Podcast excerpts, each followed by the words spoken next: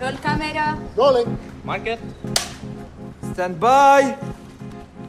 And action!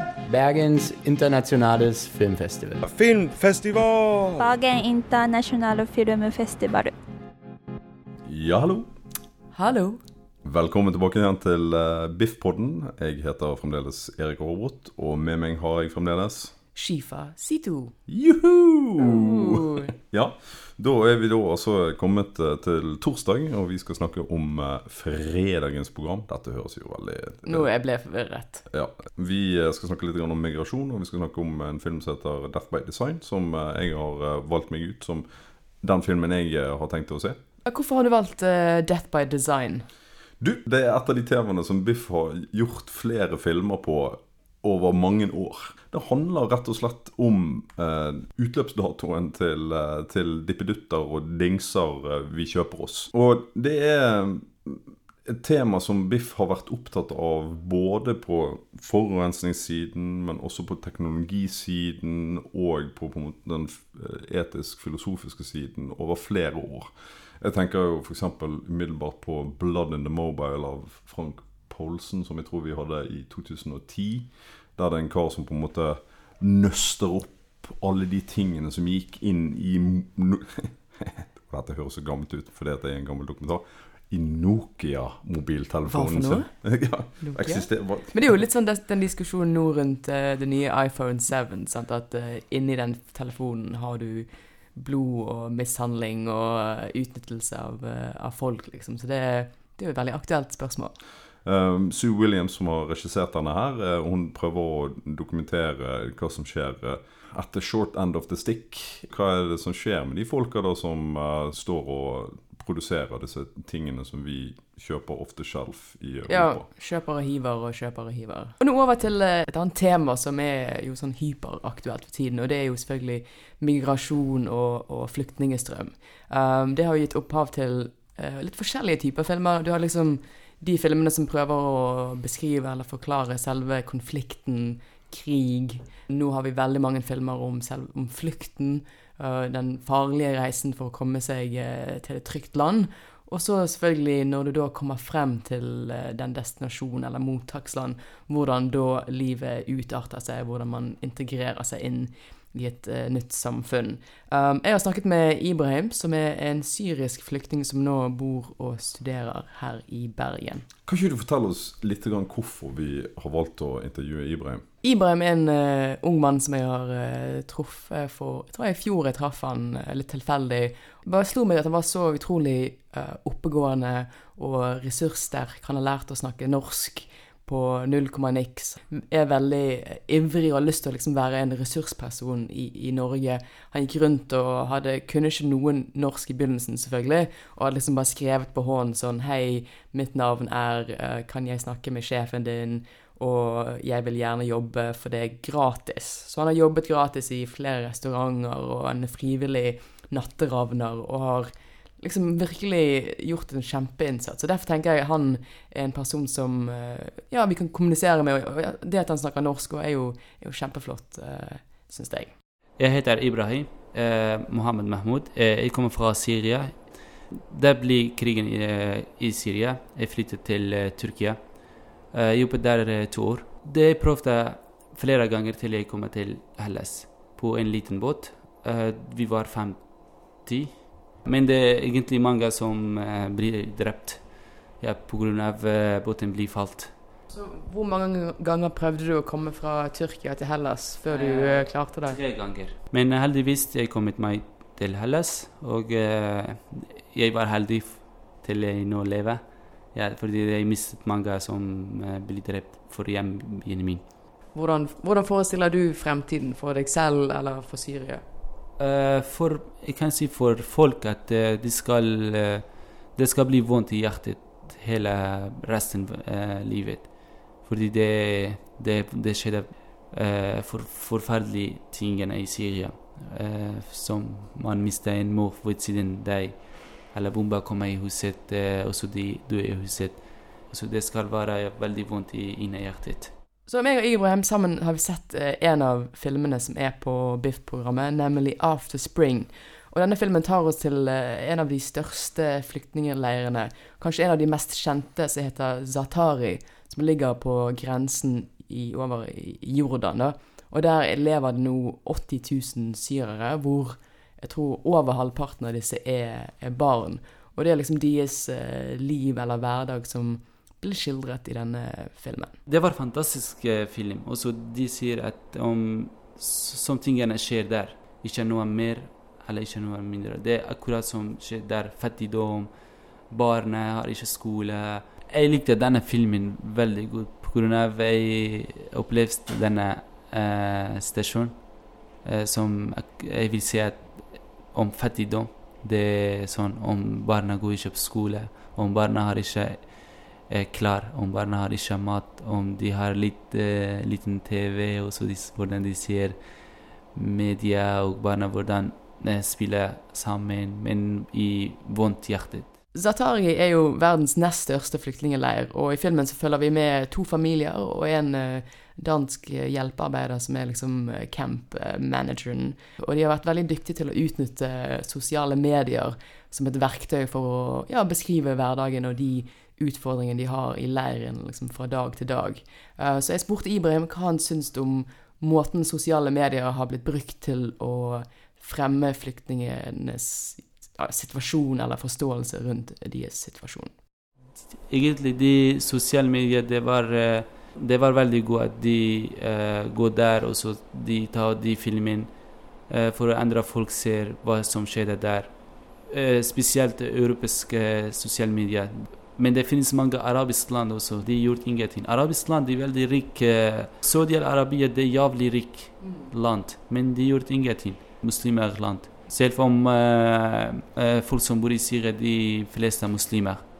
Men uh, hvor er muslimer land? Norge er kristen land. Eh, Europa er kristen land. Hva har de gjort? De har gjort altfor mye. Ja, For mange flyktninger og, og selvfølgelig an, andre migranter, så er jo de eh, skandinaviske landene et utopisk mål. Men eh, realitetene er jo ikke alltid, eller matcher jo ikke alltid opp med, med den drømmen. For jeg kom til Norge, jeg har lest at, eh, på nettsiden at Norge er eh, veldig god land og for økonomi, veldig snille folk. Og så egentlig vi flyktninger ser på et land at god økonomi her, for vi får et fint liv. Så du har alltid hatt Norge som et mål? Ja, Før jeg kom til eh, Norge, eller før jeg kom til eh, Europa, jeg sa at jeg skal til Norge. Hva har du lært om, om Norge, da, som kanskje du ikke visste før, du, når du tenkte bare å, Norge er et land med god økonomi? Jeg har gjort egentlig jævlig mye tingene. Jeg, til slutt jeg vil si at livet er veldig vanskelig her. Det, det er ikke akkurat som Syria, men hvis det krigen var ikke i Syria, Syria det var bedre. Om eh, mat, om eh, eiendom, om leilighet. Her du må jobbe hele tiden for leilighet, for betale til leilighet.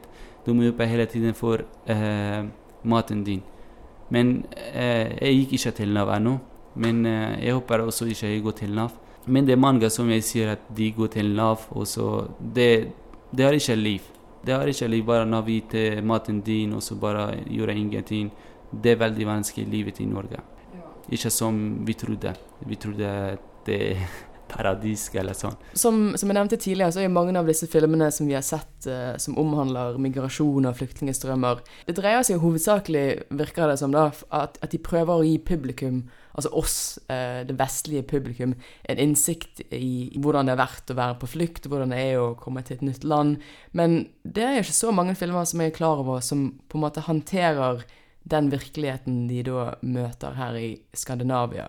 Og det er jo klart at det sjokket, eller den annerledesheten som de nordiske landene utgjør for, for en person som kommer fra Midtøsten, eller som kommer fra egentlig en hvilken som helst krigssone, og skal prøve å tilnærme seg denne skandinaviske modellen og, og, og leve livene våre, det er ganske underkommunisert. Men vi var jo så heldige at uh, vi fikk uh, snakke med Erik Gandini på Biff sitt arrangement for ja, det vel ca. en måned siden, Blått lerret.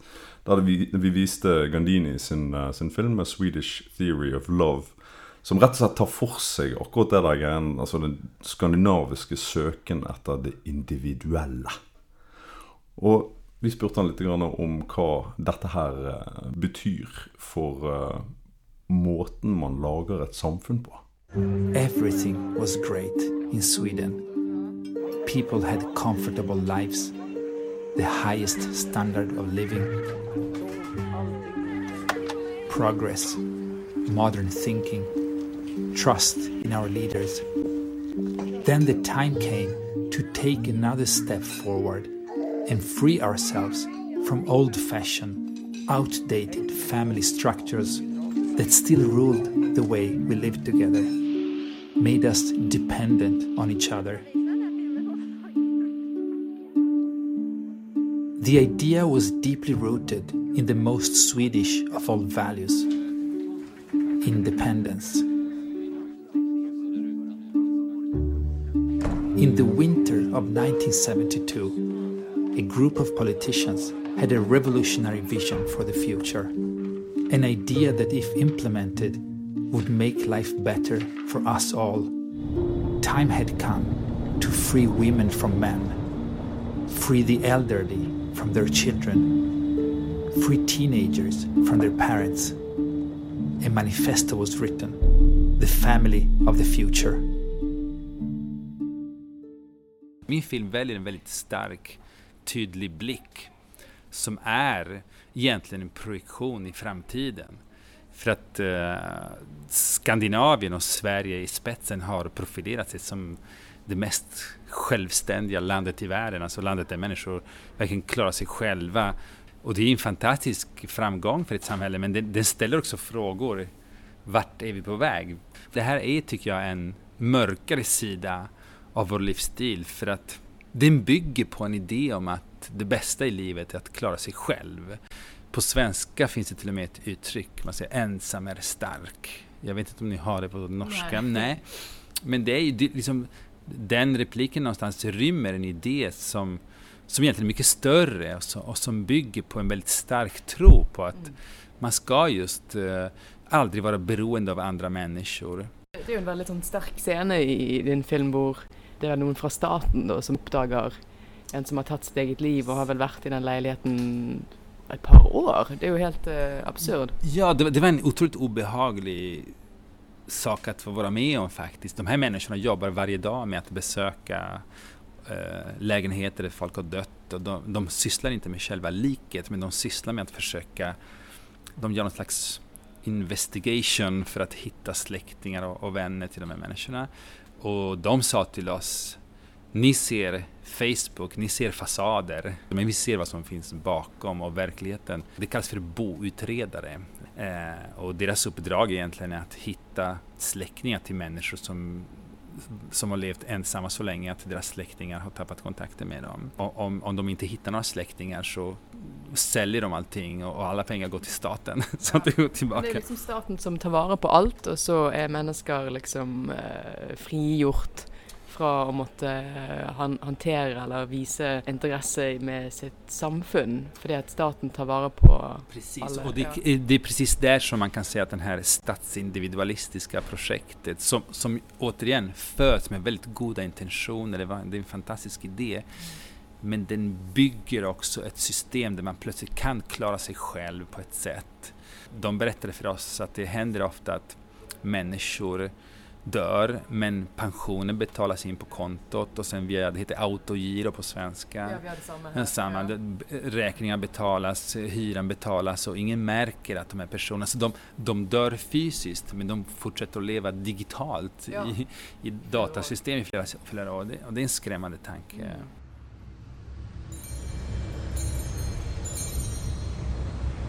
Och, och det är lätt när man bor i den här delen av världen så är det lätt att tro att vi är verkligen bäst för att alla är på väg åt vårt håll. Alla vill vara som vi. So many refugees come here from countries in trouble, looking for a better life, looking for peace and comfort, or just trying to survive.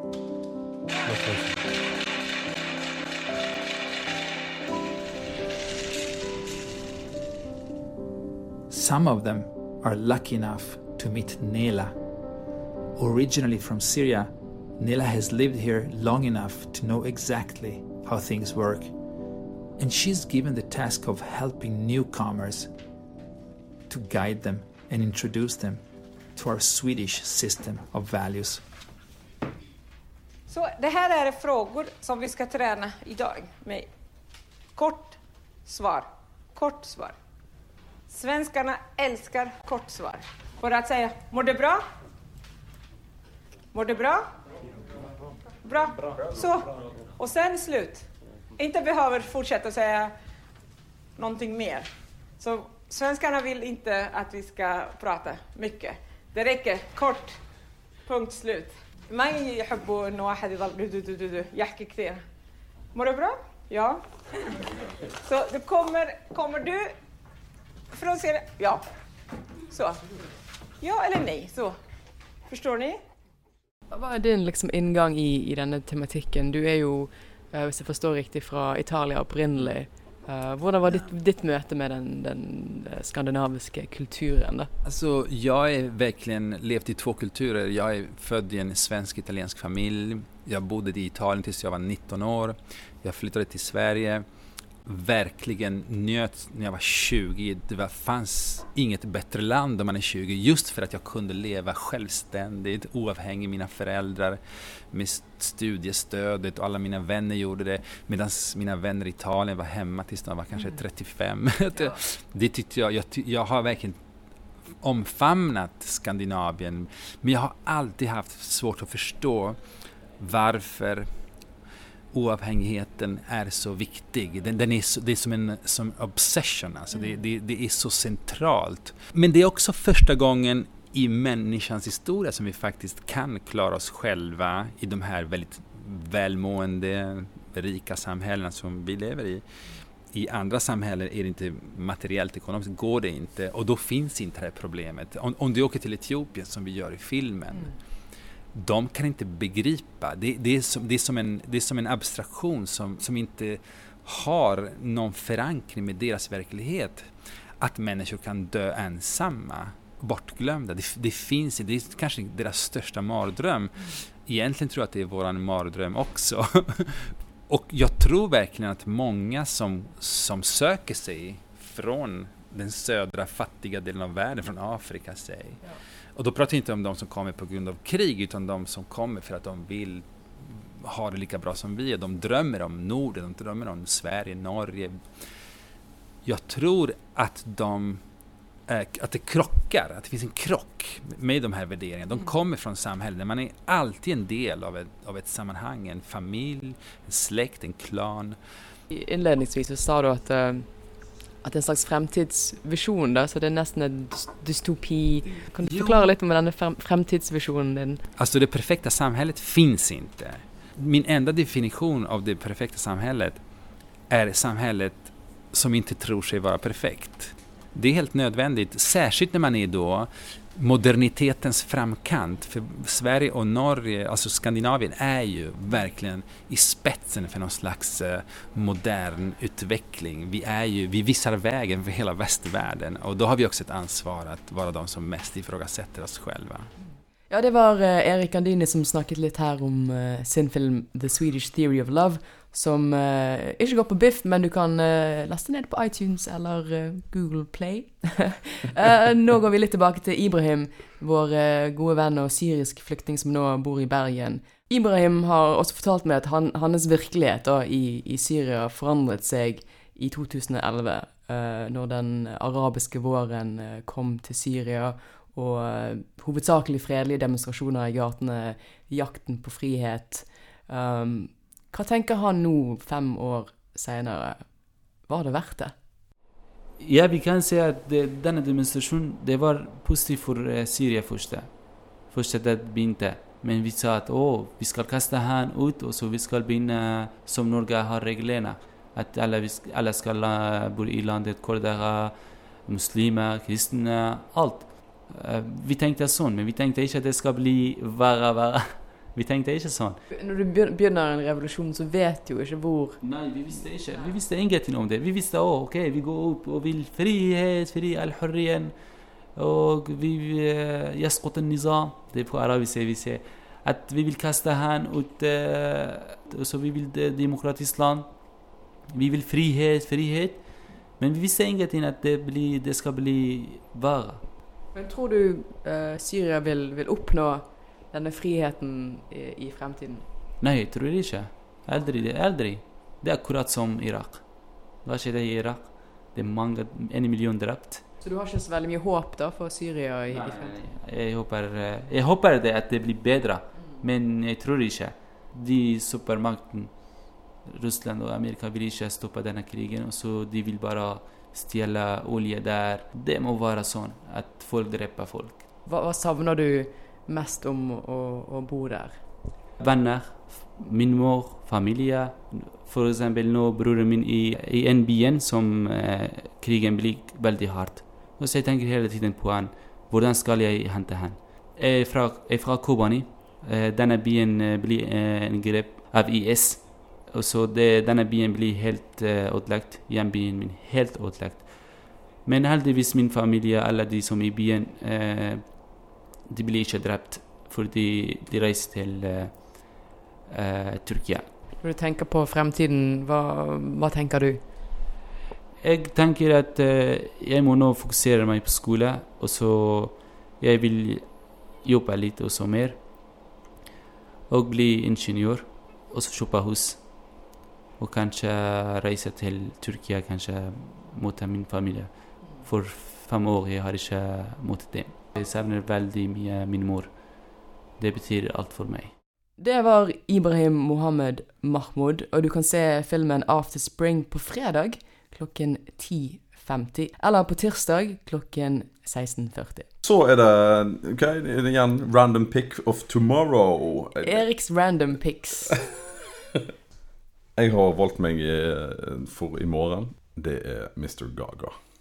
Ja, Den snakket jo litt, du litt om i åpningsprogrammet, Ja, jeg gjorde- jeg en. Gjorde eh, en dansefilm. Den kommer i morgen. Gå og se den. Jeg har på følelsen at det blir en bra film. I tillegg så er, kommer det en workshop som eh, i eh, regi Carte Blanche, som kommer på tirsdag, var det det vi ble, ble enige om? Ja, tirsdag 27. klokken 12. Klokken tolv. Og da er det rett og slett en kar som heter Noam Idleman Shatil, som eh, er blitt en del av eh, Carte Blanche, som skal ha en, eh, en workshop nede på Studio Bergen, der de ja, jobber med koreografi og bruk av kropp. Kroppen og og bevegelser. Jeg er jo litt sånn sjarmert Uh, Skal du gå på det? Det hadde vært litt gøy å Kanskje jeg skulle gjøre det. Ja, utfordre deg selv. Altså, det jo, alle kan jo danse. Det trenger ikke være nødvendigvis vakkert. vet du. Men hvis du har lyst til å bli med på denne workshopen, så koster det 250 kroner. Og du kan eh, sende en e-post til jonas.hordvik.alfakrøll.ncb.no. Det er jo litt gøy å se en film og så liksom ta det videre i, i virkeligheten. Og, ja, det er jo det som er gøy med festivaler. Ja, her er det en double ticket. Mr. Gaga på kino. Mr. Gaga på dansegulvet. Yes, og det var eh, dagens Biffpod. Vi, vi høres igjen i morgen.